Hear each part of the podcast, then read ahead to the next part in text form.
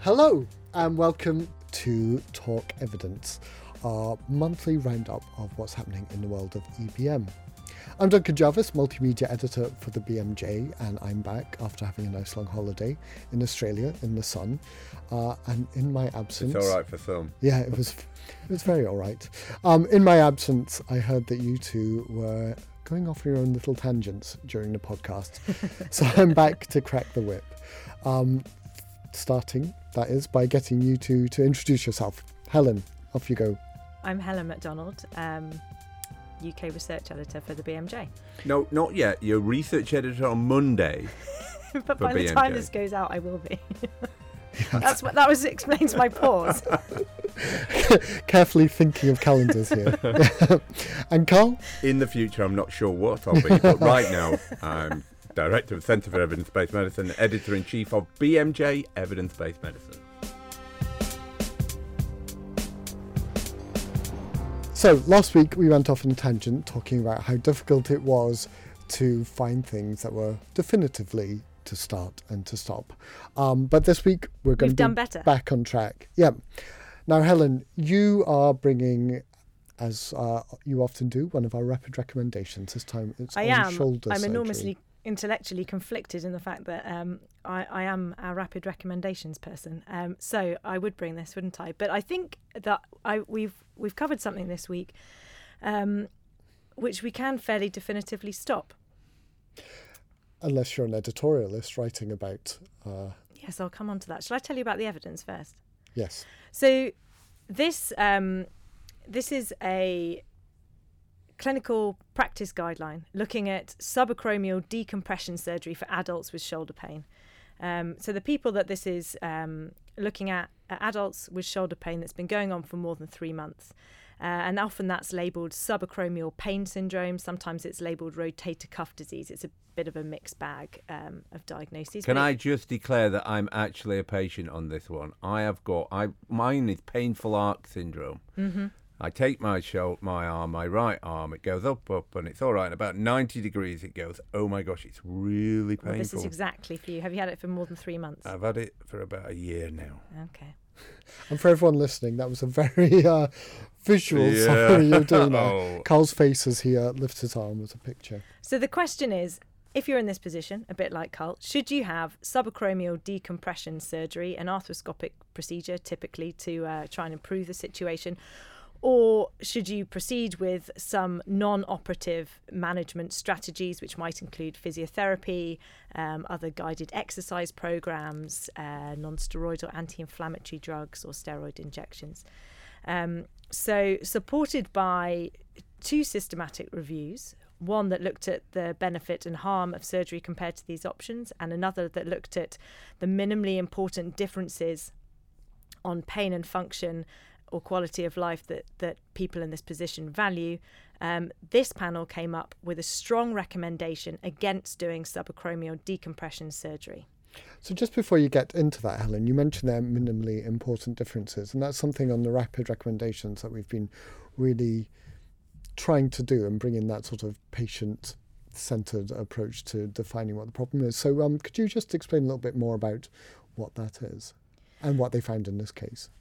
Yes. So, I mean, a bit like what it says on the tin. If Carl's got his his painful um, arc, the question is how how much better would a particular procedure have to make him in order in order for him to deem it worthwhile? I mean, what that sounds like is, you know, how do you tell if something is 20% better or 30% better? Well, I don't how- think. I think you know this is an important point, and I think this is the crucial element where you involve patients and the public in the decision for the outcomes. I mean, to me, really, the pain is a big issue. I can sort of do away with the functioning bit, but the pain can be certain times are like excruciating. So if I'm going to go through surgery, I probably would want to be pain free at the end of it within a specified time frame of say two to three months. Mm. And uh, was that uh, reflected in what our patients panel thought of um, what a minimally important difference was? So they found that a minimally important difference for patients would be an improvement of around 1.5 on a on a pain scale, um, and surgery after a year made no important difference on that scale mm.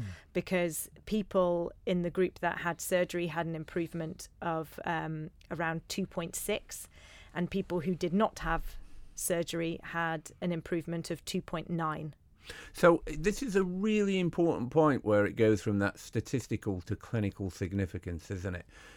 I, I am going to get away from the word minimally. It's just too difficult for me to say. I could think about does it make a difference?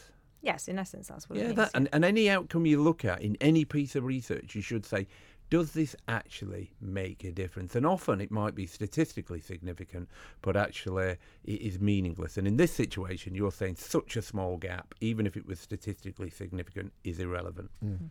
Helen, you said in there that um, minimally important difference um, was barely different between people who had the surgery uh, and weren't. How has that not been studied before? Do we not know what kind of happens to shoulders over time, whether they just spontaneously kind of get a bit better? I don't know the answer to that. Carl, do you? No, I don't know the answer to that. Perhaps that's someone. someone. yeah. Phone a friend. It's interesting though. We often intervene because what we're short, trying to do is shorten the natural history. People want to get better tomorrow, but actually, you know, understanding how long it will take helps you in understanding the journey. What we know about shoulder pain in population is a bit tricky. So I think we know a little bit more about people who attend healthcare. So at least where the pain is that severe that they feel they need some help with that.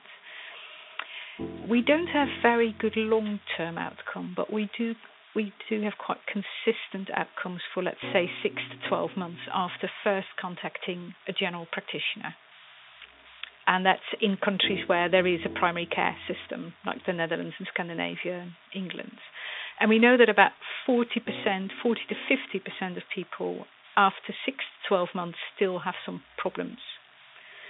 So about half will recover and probably will recover quite quickly, and the other half will continue to have persistent pain and impact on everyday life in all, in many cases, it's not that bad that they continue to go back to their doctor or physio.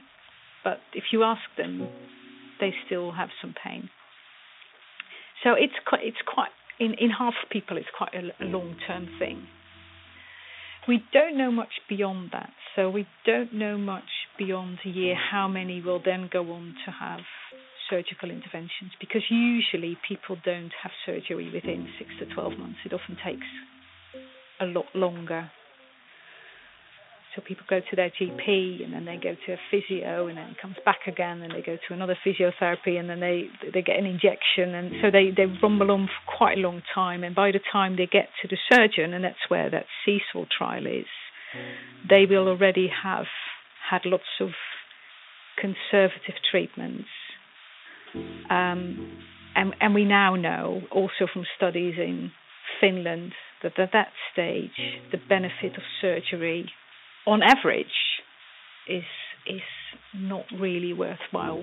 There might be people who benefit from surgery, but we don't really know which subgroup that is. So we know that the average effect is small, but there's a lot of variability. So some people might actually benefit, and other people might actually just have disadvantage or even harm from surgery. So the research that we've recently started, and we've got funding for um, a seven-year program, if all goes well, because it's phased funding. But and that seven-year program, um, first of all, is going to look at the data from existing trials. So we hope to get the CSAW data, but also data from Finland and other countries, where we want to put all of that data together and see well, can we predict who benefits from surgery and who doesn't, who benefits from an injection and doesn't, who benefits from exercise, so that we get a bit closer to understanding who what works for whom, and is there indeed a subgroup where you would need to refer them on to surgery and maybe even sooner rather than later. And the other thing we're doing within that program grant is set up a new large cohort study where we're going to follow people just observationally. There's no intervention in there at all, apart from what they would normally get anyway. But we follow them up for three years um, to see who who develops chronic pain, who goes on to receive surgery and other types of interventions. And again, we try to develop a prediction model, try to develop something that can help identify early on who is likely to develop persistent pain and disability. And then once we've sort of like have identified a risk screening tool and we know from the trial data who might benefit most from what type of treatment, we're going to put that together into a stratified care intervention and do a trial. But that's, I mean, that's three years from now when we start that. So, so the question about who benefits from surgery or from other types of treatment for shoulder pain is, is what we try to answer, but we don't know yet. That was Danielle van der Windt, Professor of Primary Care Epidemiology at Keele University. Great. So our recommendation then brings this all together and uh, came up with a sort of guideline for people. Yeah, so it made a strong recommendation because um, the evidence was quite clear. It was high quality evidence that they they focused in on. Um, so particularly uh, when they looked at the trials that used sham surgery um, as a comparison um, and, and, bigger numbers and, and, various other methodological features that those results were very key we had good information on the minimally important differences and the patients that were involved in the panel sort of validated um, that um, and overall they felt that almost all patients would place um, high value on avoiding the the potential harms of surgery, even though they're small and rare, because basically it doesn't work very well. Mm. Um, so that's why it's a strong recommendation against, rather than things being quite uncertain or there being quite a wide variation in what people might value or um, yeah, ha- how they might experience it differently. So I think this is a really good. When people say to me, "Can you practice evidence-based medicine?" I go, "Well, certainly you can," because um, I, I'm going to my own experience. Ha- I had my shoulder problem. Uh, I didn't go to the GP. I am a GP, but I went to the evidence. And actually, the early evidence showed there were randomized controlled trials. One was done in Oxford showing there was no benefit. Now you've seen the emergence of the systematic reviews, confirming that with a larger sample size, and then this guideline basically saying to you that actually most patients would choose to avoid surgery. And that's what I've done. Mm. And so that's evidence based practice, isn't it? So, in the linked editorial, um, it says the NHS has labelled this procedure as of limited value and is actually consulting on decommissioning it. But the people writing this editorial, who are orthopaedic surgeons, also issue some kind of caution. So, so from their perspective, they conclude by saying that it may not be beneficial to patients, and the studies that have been done have asked the right questions, but their purpose should be to inform rather than dictate practice, which I think is quite an interesting statement. There comes a point, though, when you know you can't just have a world where you go, we have treatments that have no effect and we should inform people of whether we should use them or not. There just is not unlimited resources. The problem is, what does it take to roll back something when exactly. you're already out there? Mm. And it's often people say it's got not to be not effective. It's almost got to be harmful, and then we'll stop doing it. And you haven't proved it's harmful yet, so we'll carry on. In fact, if you look in the research recommendations, they say we need to do an individual patient data analysis. That's a good idea. Try and identify are there any subgroups who might benefit and then inform them of future trials. So, what you're saying, Carl, is that you would support stopping this and saying um, if we're going to start looking into it afresh, you start from a in research perspective rather than it happening haphazardly in clinical practice and not really collecting the data to then inform yeah and what's ha- what's difficult is what's the, the best alternative so what's quite difficult here is when it says exercise and physiotherapy it's quite hard to go and say, well, let's look at the evidence and look at which exercises might you do. And I've been on the YouTube looking at the exercises, trying them out. I try my N of one studies where I say for a month I'm going to try this. And actually, it's quite interesting. So, the bit that's missing as well is where's the resource of the alternative treatments? And then what we need is a resource that says, here's the videos, here's how you do it, here's, here's, here's the stuff you might try, and, and a, a sense of how you might understand how you're getting better. Mm. And the, the this is one limitation, really, of the approach that we've done within rac- rapid recommendations that we were Only able to one look at this- limitation. just one limitation, um, which is that the questions that we look at are quite are quite narrow, and there is a lot of uncertainty. Then, if you're saying take surgery off the table, what are the remaining options for for people in that situation? And the whole field, I think, of research around this condition about the alternatives, such as injections or painkillers or exercise um, that you might do self-directed or manual therapy or physiotherapy there's not a great evidence base around those interventions either. And the issue is, this is a serious point, which, which for me, uh, my exercise is tapping on the computer. For some people, it's very labour intensive, manual intensive. This is a painful condition. And actually, for different subgroups, the problem is greater or less. And that's important in what you decide to do and offer. Yes. But So there you go. Thank you. That was something to stop, in our opinion. So that's stopping doing sol- shoulder surgery for impingement. Now, um, something else where the alternative uh, that you might want to do is perhaps lacking evidence um, is statin. So, Carl, uh, you've got one of your EBM verdicts on this. Yeah, so this is not something to stop or start doing. This is something to be fully informed. And this is a paper that was published in The Lancet on the efficacy and safety of statin therapy in older people. It was Can we just recap initially on where the gaps are, what uncertainties is trying to narrow down? Okay, so look, statins have proved to be pretty controversial, haven't they? They've been around now for 30 plus years. And we're still uncertain, particularly about the benefit to harm balance in primary prevention. That's people who haven't already had a heart attack or a, a cardiovascular event, particularly in low risk individuals, of which I'm still one. Mm-hmm. But my risk is going up with age because that's your biggest risk factor.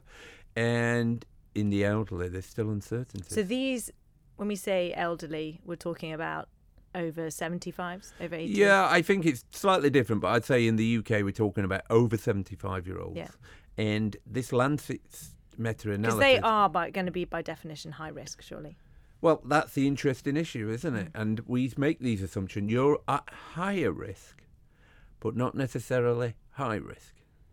And so it's interesting when you start to think about that, tease that out. The question is, could you reduce uncertainties with this meta analysis? And this would be about whether you should start a statin if you're over 75, for example, or if you should continue it yeah. Uh, because you're already on it for some Yeah, yeah. reason and you haven't had a heart attack or a stroke. Yeah. So look, these are interested in the five-year follow-up. Their outcomes were major coronary events, non-fatal MI, or coronary death. So that's the primary outcome. But look at what the study concludes. This is the bit that's interesting me. Statin therapy produces significant reductions in major vascular events, irrespective of age. But there is less direct evidence of benefit among patients older than 75 years who do not already have evidence of occlusive vascular disease. What does that mean in plain English? Do you know this is the bit that really gets on my nerves? Actually, it actually is is open to interpretation, and if I put that to different people, some people will think that treat everybody. Some people in their editorials will write everybody should be treated, and what we do is go and use some basic evidence-based skills and calculate the absolute risk difference and the number needed to treat, as opposed to what's reported in this paper is just purely relative risk. And I think when you do that, you come to different conclusions. So look, it says benefit among patients older than 75 years who do not already have evidence of occlusive vascular disease is a bit less. Now, we calculated the number needed to treat in over 75s without vascular disease for major va- vascular events. The number needed to treat is 446 people to get one person benefit.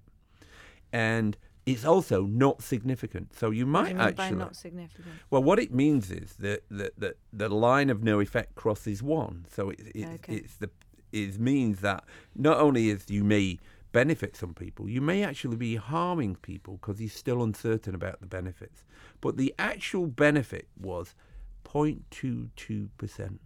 That's the absolute benefit, as opposed to a relative risk reduction of eight percent. So how would you put that into a normal sentence if if I'm an over 75 year old lady saying should I take this? Yeah. So if you take something like a thousand people, Yeah.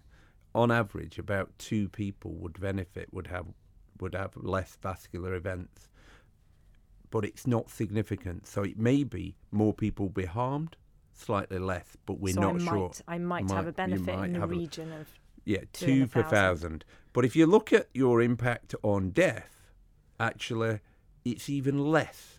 So it maybe is about one to two per thousand. But again, it's not significant again. Mm. So, Carl, um, you've done that as turned that relative into an absolute risk, and obviously we know that patients and certainly I can understand that much better. But if you are a GP or, or a clinician out there who's got a paper in front of them with that relative risk in there, how do you kind of quickly or you know the, the maths is quite difficult how do you turn that into something that you can actually talk to patients So that's a really difficult one because uh, all journals just seemingly put re- relative risk, and it's outrageous to do that. And analysis show it's about less than 10% of journal articles produce absolute effects. So it's a systemic problem. The most important thing is to look at the baseline risk. And the baseline risk in an over 70 year five year old without vascular disease in the next five years was 6%. So you pick that off Q risk or whatever. Yeah, no, it was in the studies. Oh, it was in the studies. You look it? at the control event rate. Okay. The first thing you do is look at the control event rate. And it's 6%, so 6 per 100. So once you're talking about 10 or 20% reductions, you're going to be going no more than 6 to 5 wherever you go. Mm. So actually, you can start to understand the benefits are not that great. Even if it was from 6 to 5%, that means for every 100 people, one person will benefit. Not a great effect. And I think asking this simple question what's the baseline risk? And you want to know that for everything, don't you, really, before you put a treatment in place? That's the simplest way to understand the amount of benefits. And that's what we teach people. What happens if you do nothing? So that's interesting as well when you go back and, and talk to about, you know, this whole the surgery thing we were, were talking about at the beginning. And even if there is, you know, some good evidence, some strong recommendation from us, there is people seemingly uh, worried about this. So do But I we think know it would about be interesting to do a rapid recommendation on this pa- on this paper, and in fact, I've suggested that we do, um, because I think it would be interesting to see those absolute numbers written out as we might, um, but also to add in a couple of other features. One is that this paper um, is talking about the potential benefits, but doesn't necessarily address harms as as much as it could. Um, and the second um, is that it hasn't added in those extra things that we just talked about, the minimally important differences um, and the and the preferences in general of um, men and women who are older. So it'd be interesting to add those those angles. So in. there's so there's a real. Ch- it's interesting. There's a linked editorial in this piece that says the challenge for the healthcare profession and the media is to convey risks and benefits in ways that patients can understand, enabling them to make an informed choice. So I'm like, well, actually, there are loads of ways of doing that, but the article didn't do any of them. The question is, what we're trying to really interested in, and you point that out, is can you do it really quickly? So it's great you're hmm. doing a rapid recommendation, but hmm. hey, it's not going to help me tomorrow. No. But actually, even if you were doing this, is this is a real task for journal editors. It should be happening, shouldn't it? You should be saying we're going to provide this information in a way that helps inform decisions. There's a reluctance to do that because absolute fe- effects just do not look as good as relative risks. And I ask a colleague of mine, Kamal but do you think that that's just journal editors, or do you think the researchers don't like seeing that with their own numbers anyway? Yeah, no, it's it's a sort of spin that occurs when you do your research. You go, oh, 20% risk reduction. That looks great. Let's put that in the paper. It goes out for peer review. Peer reviewers don't pick it up and go, oh, actually, I like the relative, but could you provide absolute risks? And it can't. And then the journal editor publish it, and a press release comes out 20% risk reduction. Newspapers uh, then propagate that story. And it goes on and on. And it exaggerates the effect size, despite the fact Consort says you should put relative and absolute measures in the paper.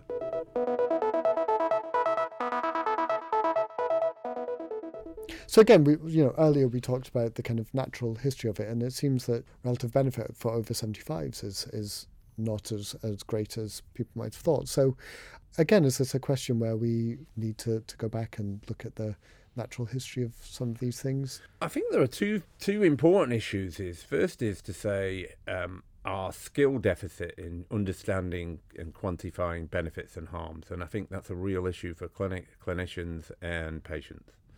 and then second is understanding how we communicate that evidence. And so I, I'm really interested in how we fix this. Um, and there are huge problems because we're overwhelmed with evidence. It's not more evidence, more information. It's actually providing it in a way that actually we can understand and, and apply. So we've had two things there statins for over 75s and shoulder surgery to this month to potentially stop doing. Thanks, Carl and Helen, for bringing them together.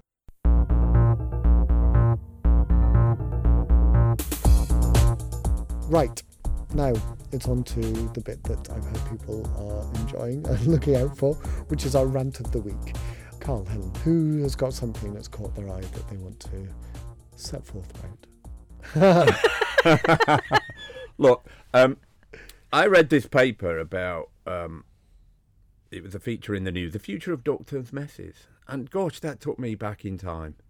And going back now 20 plus years when I was a doctor in the good old days, when we had a real mess.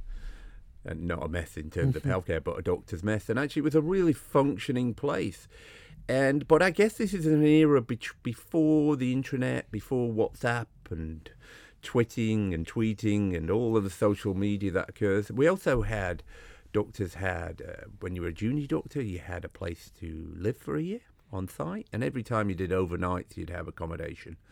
So I guess my point was, I read this and I thought, hmm, this is interesting. Everything's changing. This is outrageous. And then actually, I started to think about it because I thought, well, the world's changing. The hours have changed. Everything's changed. So my point was to say, my bit of a rant to say is if we're going to want these things or do these things, it can't be based on personal experience.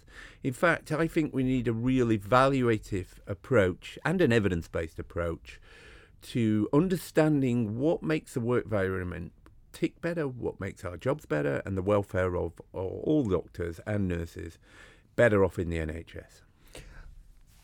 How would you go about measuring some of these things? Because it seems self-evident but again this is not what this podcast is about but that like a nice environment around you feels nicer and that has a kind of you know that effect but you know how would you go about yeah, so, so look obviously we're not going to go dive in right for a randomized control trial ethical approval systematic review and a rapid recommendation. That's not going to happen.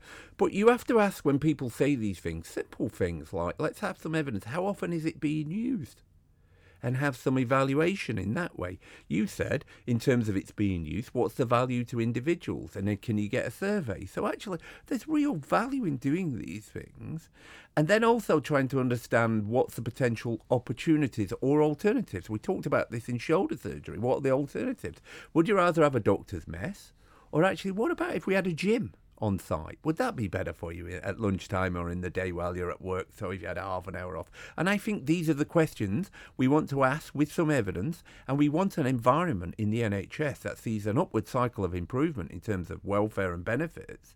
But we're not going to do it by just writing a little news article and saying, well, I think we should have doctors' messes and they should be paid for. It's true. And what, even if it says that a doctor's mess is a good thing, you know, I, I there's a lot that can happen within that. It can be a big space with you know computers and things for people to to be able to access stuff in it, or it could be a very quiet space where you go and and are able to have a a nap or something. I suppose the subgroup analysis of that kind of thing would uh, would be informative as well. I think these are important, and I think it also is important for the 24 hour 7 nature of the NHS you know, in the middle of the day, some of these things are not as important as the evenings and particularly the nights, where I have to admit, as I've got older, I am the worst night doctor on this planet, and I work till 11 o'clock, and then I get very grouchy in urgent care. And if I'm asked to work beyond that, mm. I actually am dysfunctional. And I think that a lot of the shift patterns have changed, haven't they, within um, hospital, moving away from an on call system where you're sort of resting and then someone might interrupt you towards a system where you're more thinking that you are on duty and actively working for the entire time that you're on mm-hmm. shift. Um, and I think even knowing that you've got the other half of the day off, it, it can be quite hard to function all the way through the night, even if you're not then working all the way through the day, or my body clock certainly uh, used to find that very difficult when I was in hospital. And just even if you're not actually sleeping, just actually being able to lie down somewhere at three or four thirty in the morning um, because you feel pretty strange. And well, I'm going to get you to get the violins out here because I'm going to take you back before the 2000 contract when the working time directive. Um, I worked at the Radcliffe Infirmary there as an SHO. We used to start at nine o'clock Saturday morning on the weekend shift, and we finished at five o'clock Monday. And I have to say that was a pretty long shift. Yeah. But your point is dead right. In that point, you need you needed rest, you needed somewhere to sleep. It was just ridiculous to be assuming that actually you could just carry on for 56 hours. So I think, but in shift patterns, but I still think it's important this idea of some evidence about what works and what doesn't, and that should be rooted in any decision. It's quite interesting. I mean, this is a difficulty um, around a lot of things where practice and what we do has shifted beyond the evidence. The evidence hasn't sort of kept up with what do night shifts do and and how's that best you know what's the effect of that and the outcomes of that? And how do we get back to a point where we can kind of then reset and and maybe you know start that sort of evidence journey again? You know start the like from now on we're making these decisions based on this. Well i think there are other industries that do this and and think we're a learning technology innovative workspace and in that space we look after our workers. And i think we've lost that. One is because the nhs is so massive. Two is everything's so disparate. So many people work in different parts of the system. And so they don't feel as a collective team working together. And but i think um, we're seeing meetings that people realize if you don't do that your workforce will leave and they'll they'll vote with their feet. So my point is to say i'm all for welfare but I think we have to do it with an evidence based approach. But we seem to be resistant to that. And it's a combination of collecting some quantitative data and alongside that, a bit of qualitative data. Oh my gosh, an evidence based man, man saying qualitative work, but it's really important sometimes. You said it, you know, this is, you know, why is this helpful? What are the features that work for you? But I do think we have to value the workforce, but not in a way where we just have people telling us their opinions. Mm. And value the workforce because ultimately that's going to impact on patient outcomes. Yeah, I'm a big fan of uh, all the things that have gone well and, and, and effective, and this is qualitative information, is where people work together as a team, stay for the long course, and enjoy the environment they work in. It's, it's just that's pretty obvious, isn't it? You don't, but but actually, what do we provide for them? I see not much actually. It's true, and this is part of our well-being campaign that the BMJ is running at the moment. Is talking about many of these things and trying to you know find some evidence, uh, pull together what's what's useful, what works, what doesn't. Well, so, that'd be um, really interesting to see. We'll look at that back in one of our. We shall roundups. do in the future.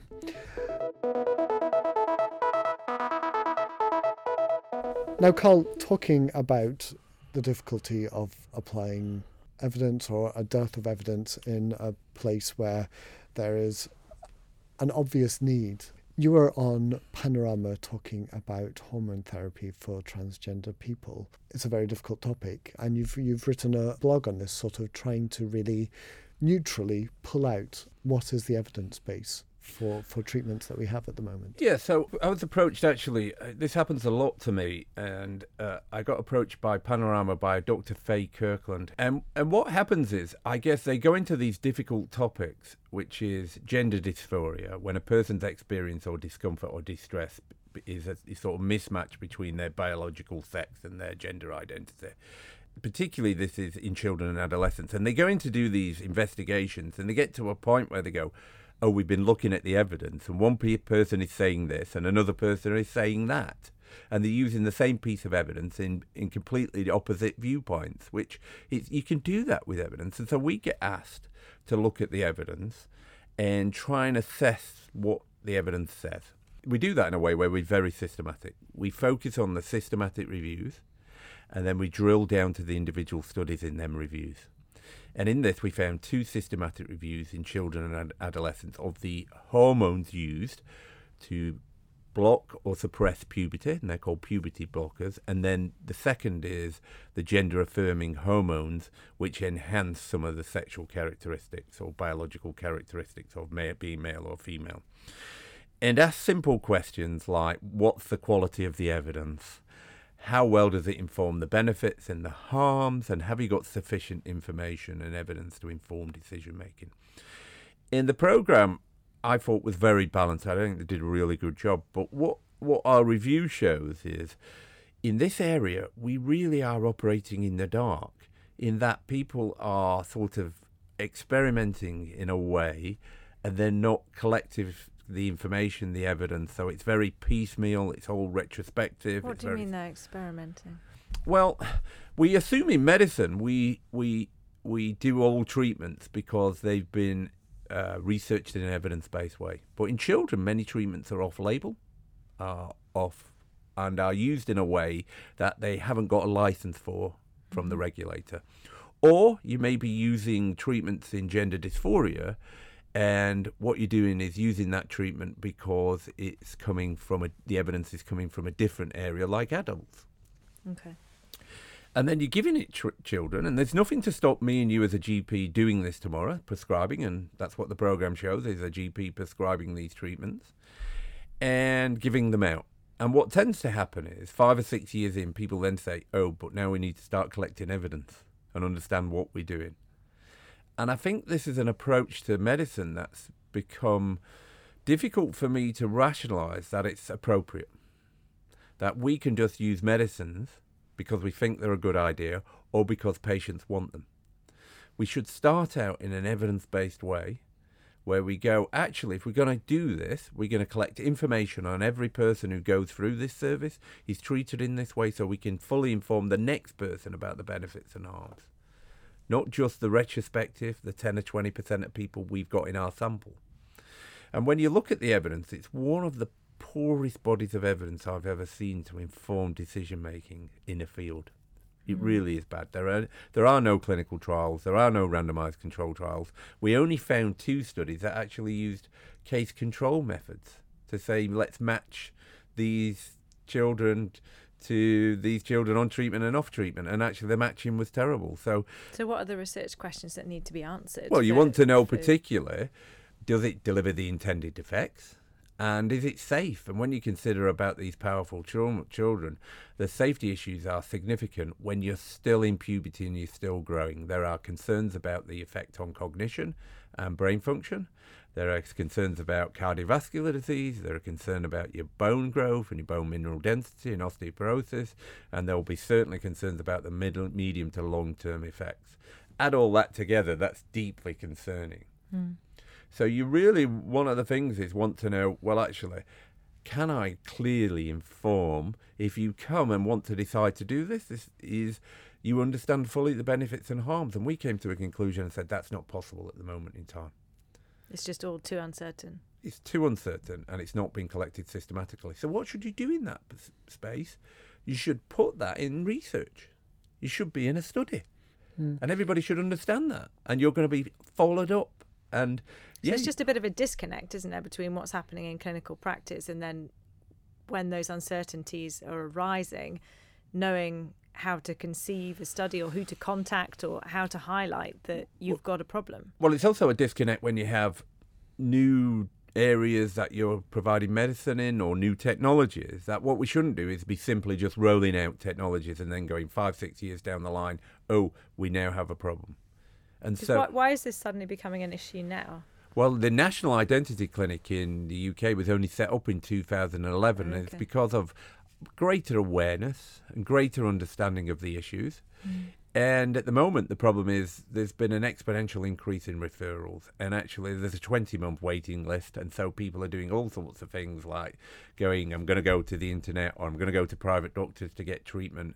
In some countries in the world, they're lowering the age to 12 or even less to start treatment because the idea is if you block and suppress puberty, then you'll get less of the characteristics of once you go through puberty that you, successful transition. You, you, have, you have yeah. a more successful transition. So you can understand the desire.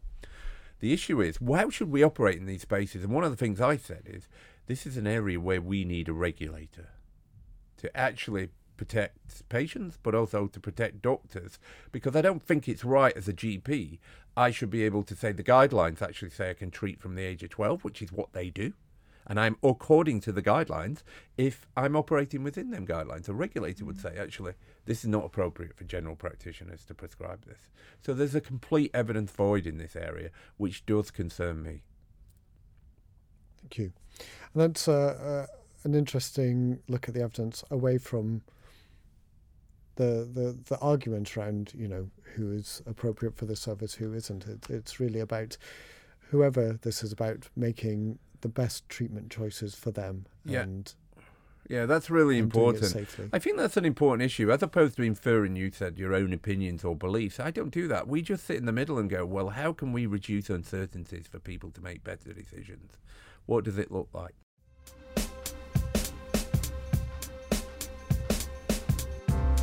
Great. Well, Carl, Helen, thank you very much for coming in and having another fascinating talk. Well, That- welcome back to the UK, Duncan. I'm. I can't say I'm enjoying We it. missed you. Though uh, the sun is um, over here seems a little bit more terrifying in a way than it does in, in Australia. That's it for this EBM roundup for March. Uh, we'll be back next month again, looking at what's happening in the Well, I thought we were looking at overdiagnosis, overtreatment, screening, special issue. Can't wait. Yeah, it should be really interesting, and we've got uh, other fascinating people to talk to about that. So, if you've got any questions that you want to put to Carl, Helen, or potentially some other experts about overdiagnosis, overscreening, anything like that, do get in touch with us. If you go to bmj.com slash podcast, you can find all the details there. Also, whilst you're listening to this, if you want to rate and review us, that's really useful. It helps other people to find us. Um, tweet, do everything, get out there, let the world know that we are here talking about EBM. Yes, please. So it's bye from me. Bye from me. And bye from me.